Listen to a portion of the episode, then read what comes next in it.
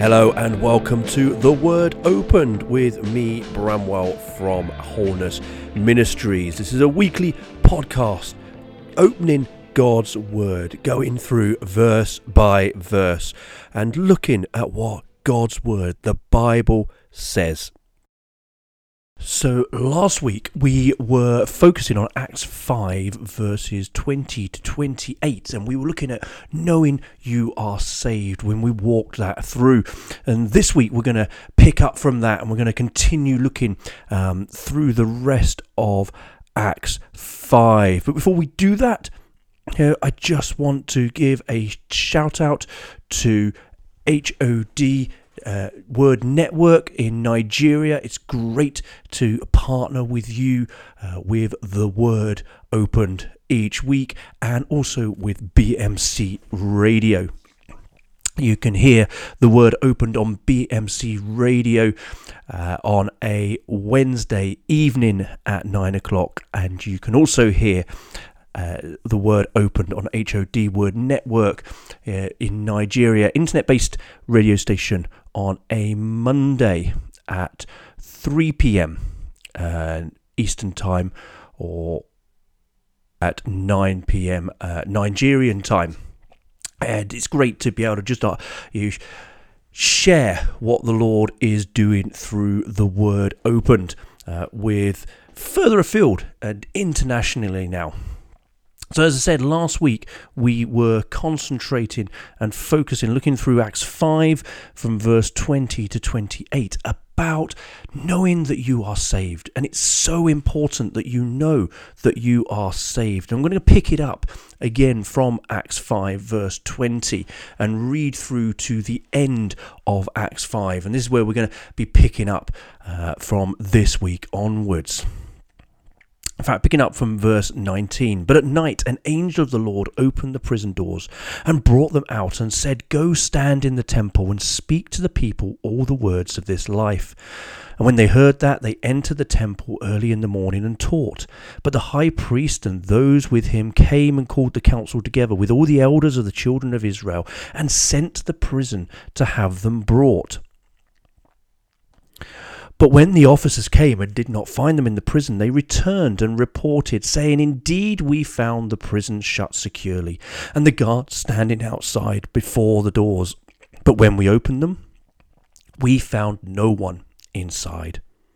Now, when the high priest, the captain of the temple, and the chief priests heard these things, they wondered what the outcome would be. So one came and told them, saying, Look, the men whom you put in prison are standing in the temple and teaching the people. Then the captain went with the officers and brought them without violence, for they feared the people, lest they should be stoned. And when they had brought them, they set them before the council, and the high priest asked them, saying, Did we not strictly command you not to teach in this name? And look, you have filled Jerusalem with your doctrine, and intend to bring this man's blood on us. But Peter and the other apostles answered and said, We ought to obey God rather than man. The God of our fathers raised up Jesus, whom you murdered by hanging on a tree. Him God has exalted to his right hand to be Prince and Saviour, to give repentance to Israel and forgiveness of sins. And we are his witnesses to those things, and so also is the Holy Spirit, whom God has given to those who obey him. When they heard this, they were furious and plotted to kill them. Then one in the council stood up, a Pharisee named Gamaliel a teacher of the law held in respect by all the people, and commanded them to put the apostles outside for a little while. And he said to the men of Israel, Take heed to yourselves what you intend to do regarding these men. For some time ago, Theudas rose up, claiming to be somebody. A number of men, about four hundred, joined him. He was slain, and all who obeyed him were scattered and came to nothing. After this man, Judas of Galilee rose up in the days of the census and drew away many people after him. He also perished, and all who obeyed him were dispersed. Now I say to you, keep away from these men and let them alone, for if this plan or this work is of men, it will come to nothing. But if it is of God, you cannot overthrow it, lest you even be found to fight against God. And they agreed with him, and when they had called for the apostles and beaten them, they commanded that they should not speak in the name of Jesus and let them go. So they departed from the presence of the council, rejoicing that they were counted worthy to suffer shame for his name. And daily in the temple and in every house they did not cease teaching and preaching Jesus as the Christ. Wow. You know, I know that there are people around the world that rejoice in suffering for his name. Yeah, there generally are people around the world who do rejoice in the fact that they suffer, that they are persecuted at the name of Jesus. Because they identify with Christ's suffering. And you know, it's biblical to identify with Christ's suffering. The sad thing is that, particularly in the Western world, we have this mentality of we are not going to suffer we're not going to suffer for Jesus because within the Western world, that whole sort of idea of suffering doesn't enter into our heads. You know, because within the Western world, there's this nice little bubble, a nice little cushion, and we have all things provided. It, eh, we live in a free world, a free country, a free nation where we can speak but can I just say this that I think that those days are changing. I think that those days are seriously changing. That actually within the Western world we are starting to see that we cannot speak. We cannot speak out clearly in the name of Jesus. Do you know in Wales, right now, the law has changed in regards to disciplining children. And the biblical mentality of, of, of disciplining children actually is illegal now. We also are seeing this change in identity. That we have to accept that there are people who are they and this and you these binary neutrals. It goes against biblical teaching. And again, even in Wales, there is the drive to bring in a law that would actually make preaching man and woman illegal. I believe that we are starting to enter into a time and season where a lot of this is changing. And where we know that there has been Christians persecuted for their faith. There have been Christians that have stood firm in their faith and have been persecuted for it and even killed or martyred. And I know that as we you know, as this goes out in Nigeria, I know that in Nigeria that is exactly what's happening. And there are other countries around the world where the same thing is happening. We are seeing persecution around the world in different forms. And I believe wholeheartedly that it is time for the church to rise up, the church to wake up, particularly in the Western world, to wake up and see what is happening. But let's now just jump back to Acts 5, uh, verse 29 yeah, we've seen now that the apostles who were arrested and taken into prison, set free by the angel, are now facing the council that they were facing previously and had been arrested by. And they've been told, you know, did we not strictly command you not to teach in this name? You know, they can't even bring themselves to say his name or in Jesus' name.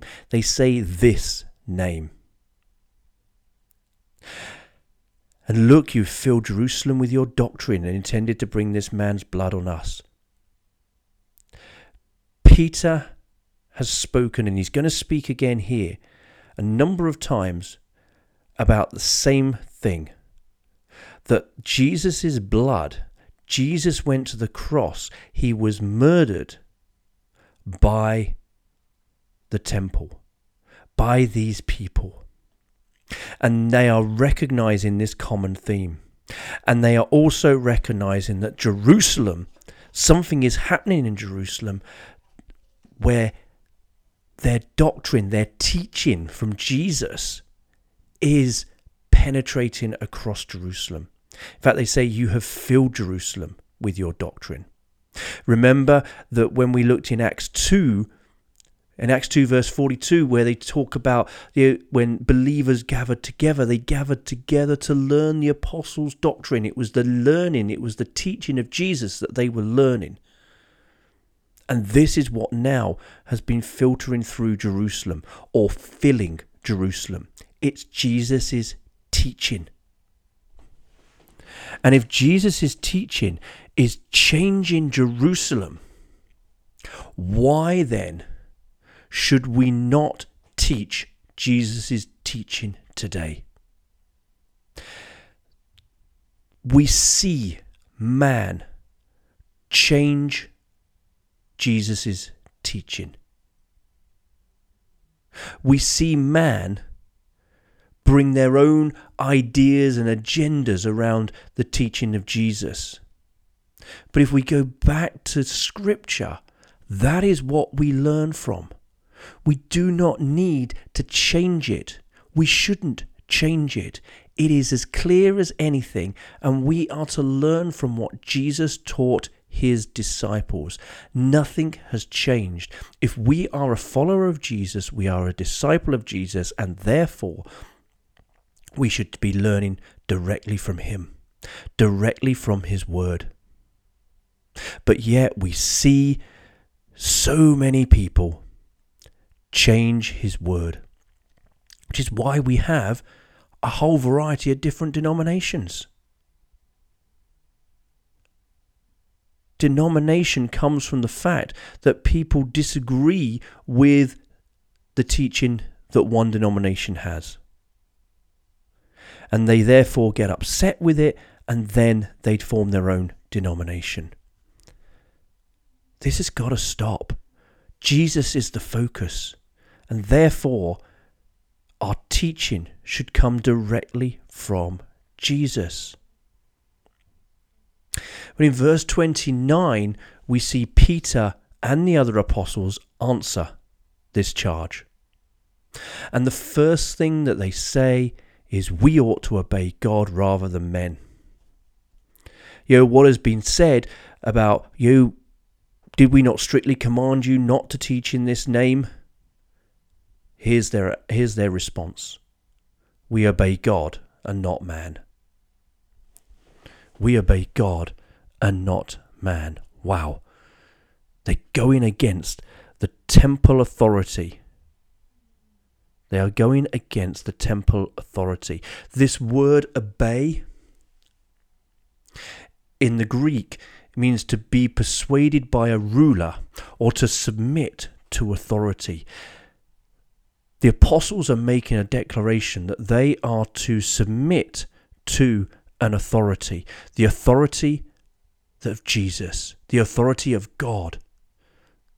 And this is exactly the same word, and we will come to it a little bit later on, that is used in Acts 5, verse 32. And we are his witnesses to these things, and so also is the Holy Spirit, whom God has given to those who obey him. The Holy Spirit is given to those who submit to his authority. We'll look at that a little bit later on, but this is the point. We are to walk in obedience to God and not to the obedience of man. And again, we can see across the world at various points, and particularly within the Western world, a falling in line with man rather than a falling in line with God. I mentioned earlier on some some things in regards to you know, changes in laws. That's a direct obedience to man. And the thing is that what happens when things become like that, when Christians stand on God's word, they are persecuted. They are then seen as the wrong people, the wrong ones, the ones in the wrong. And that's not the case because we should be obeying God and we should be in line with God. Our walk of faith is a walk of obedience to Him and not a walk of obedience to man. You cannot have one foot in the world and one foot in the kingdom. If you have, then you are neither in, you're, you're not in the kingdom. It's as simple as that. We're to walk in obedience to God. And then, and, and so Peter and the apostles are making a very clear stand against the council, against the temple council, that they're not going to walk in their obedience, but they're going to walk in the obedience of what God tells them to do. And then again, he's very strong, this common theme. The God of our fathers raised up Jesus, whom you murdered by hanging on a tree he again is blaming this council, these men, for the killing of Jesus. But this time they use the word murder. This word murder is only used a couple of times within the book of Acts, and it means to lay hands on or to slay. You know, he's talked about before the killing of Jesus by these men He does it in Acts 2, in Acts 3, and Acts 4. There's this common theme. He's not wavering from the truth. You killed Jesus. You slayed Jesus. He's looking them right in the eyes and saying, You have done this. And it's time that we recognize this And that's what Peter is eyeballing. That's what the apostles are doing. He then goes on to say that him God has exalted to his right hand to be prince and saviour. The word prince means chief leader. And I believe that actually we don't see this word used very often in this context. And I believe Peter is making a statement because as he's looking at the chief temple leaders, he is saying, Your authority means nothing. But Jesus' authority means everything. Jesus is the chief leader, not you. God has exalted to his right hand to be chief leader and saviour. The word saviour meaning deliverer. Do you know, again, we've talked about this before, but the fact that, you know, they were waiting for a deliverer they believed the deliverer would come who would rescue them from the Romans. They didn't see it coming in the way that it did, which is why they then didn't believe Jesus was the Messiah.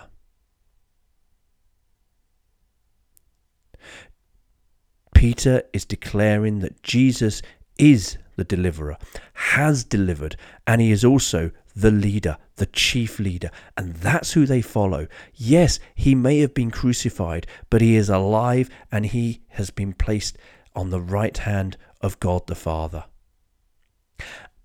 And that's where our faith stands today. That God has risen Jesus, and in rising Jesus from the grave, he has now placed him to be the chief leader and deliverer. But that's not the end of the story, because he then says to give repentance to Israel. He he makes this direct statement. We talk about repentance here in terms of our faith walk, but he talks here directly about the repentance to Israel. The word repentance means change of mind. He's saying that through Jesus, being the chief leader and the deliverer, that he has also brought the opportunity for Israel, the nation of Israel, to change its mind about Jesus. This is evangelism. Peter is evangelizing by making it clear that Jesus has died and he's been you know, died on the cross. He said hanging on a tree, but he's been murdered. He's used it very strongly. But he's also then said that he's been exalted. So he's been risen and he's been exalted. And in being exalted to heaven, to the right hand of the Father, he gives the opportunity for Israel to change its mind, to realize that they have killed, murdered the Messiah. That Jesus was who he said he was. He was the Son of God. He was God incarnate. And therefore, if they recognize that and change their mind, then comes, we use this word forgiveness. Actually, it's the word freedom or pardon or release from bondage of our sins. We are released from that disobedience of not recognizing who Jesus is. Do you know, I always say this. I say that we can talk about you know the the disobedience of our life and things that we've done in disobeying God and not following what he says but do you know the first point of repentance the first point of a change of mind is actually recognizing who Jesus is and coming on our knees and going oh my goodness I am so sorry I didn't recognize you I didn't see you but now I see you that's the change of mind that they're looking for. That's the change of mind that God is looking for. The change of saying, You didn't know me, but now you do. And come into that change of mind, a change from the darkness to the light. And in coming to that change of mind, we then can be released from bondage. But in that change of mind, we then turn to walk with Jesus. It's not, oh, I know that Jesus is real, but I'm going to continue my life. It's, I know Jesus is real and I'm going to walk in his teaching, in his way. We release, we let go of the old and we walk in the new. We become a new creation. And as Peter then continues to say, and we are his witnesses to these things. He said this a number of times before that they are a witness. And I did a whole podcast a while ago about you know being a witness for Christ, being a martyr. You know, we're to walk the walk of martyrdom. That's being a witness that we will stand for Christ and we will not let it go. Where are you standing in your faith? Have you accepted that Jesus is alive, that he has done what he says he's done, that he has he is who he says he is? Has your mind been changed from Jesus isn't real to Jesus is real and is alive? Jesus is the one who can restore. Jesus is the one who heals. Has your mind changed to that? Because if it has, and we've talked about testimony before, then your testimony is that moment of recognizing that Jesus is alive, that Jesus is real, and you then become a witness and you will do anything because you cannot lose the truth. When you know that you know that Jesus is real, you cannot lose that. It's like knowing that the person next to you is real.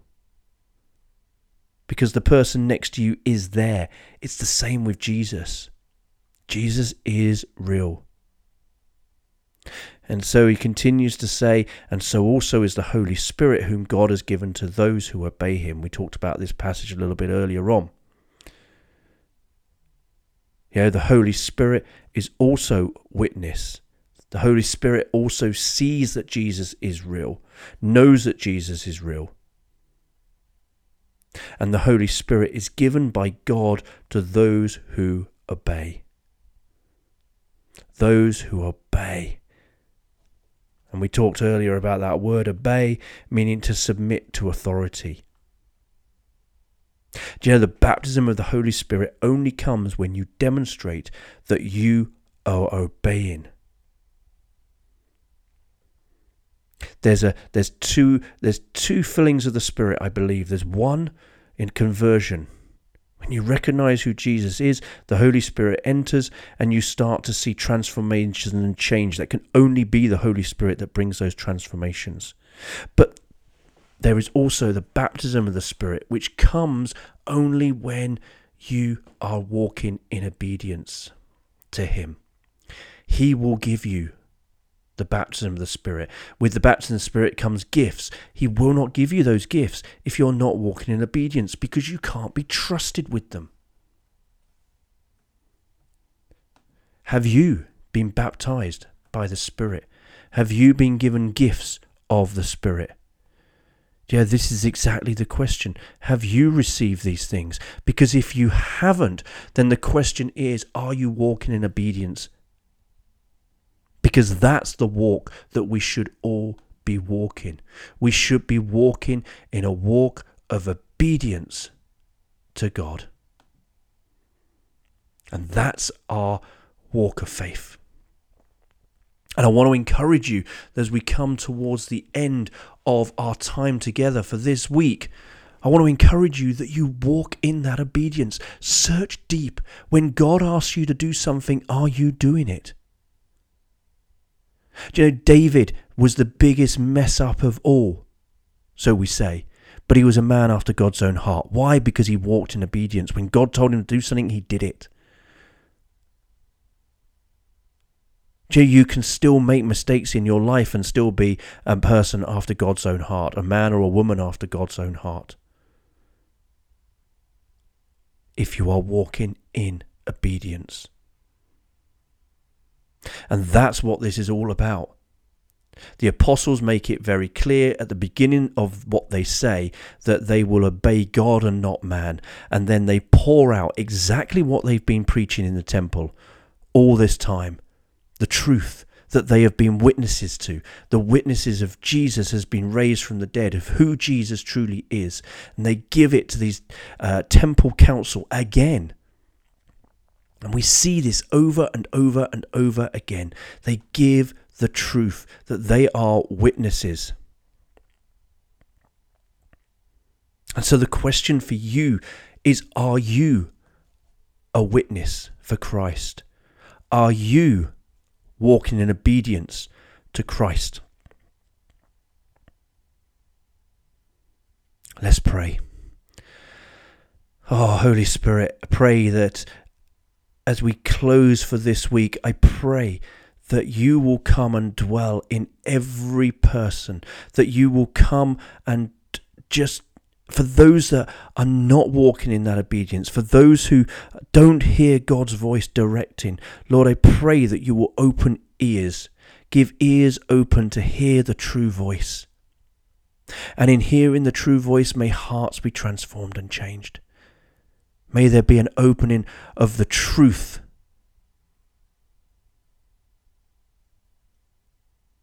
Lord, I pray that as there is an opening of the truth, that there is a walk of obedience, a walk of obedience to you, that as people walk in obedience, that you will then pour out your spirit on them, that you will give them the equipping that they need to be able to walk this walk, to be able to then equip others, to encourage others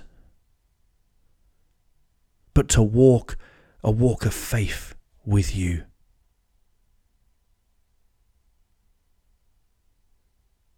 Holy Spirit, will you bless every person who's listening to this? Will you speak to every person who's listening? They will be equipped for your glory. In Jesus' name, amen. Amen. Well, I was hoping to get to the end of Acts 5, but as usual, time has run out on us. But we'll pick that up uh, again next week. But until then, God bless you, stay safe, stay protected. May you know that you are loved. God bless.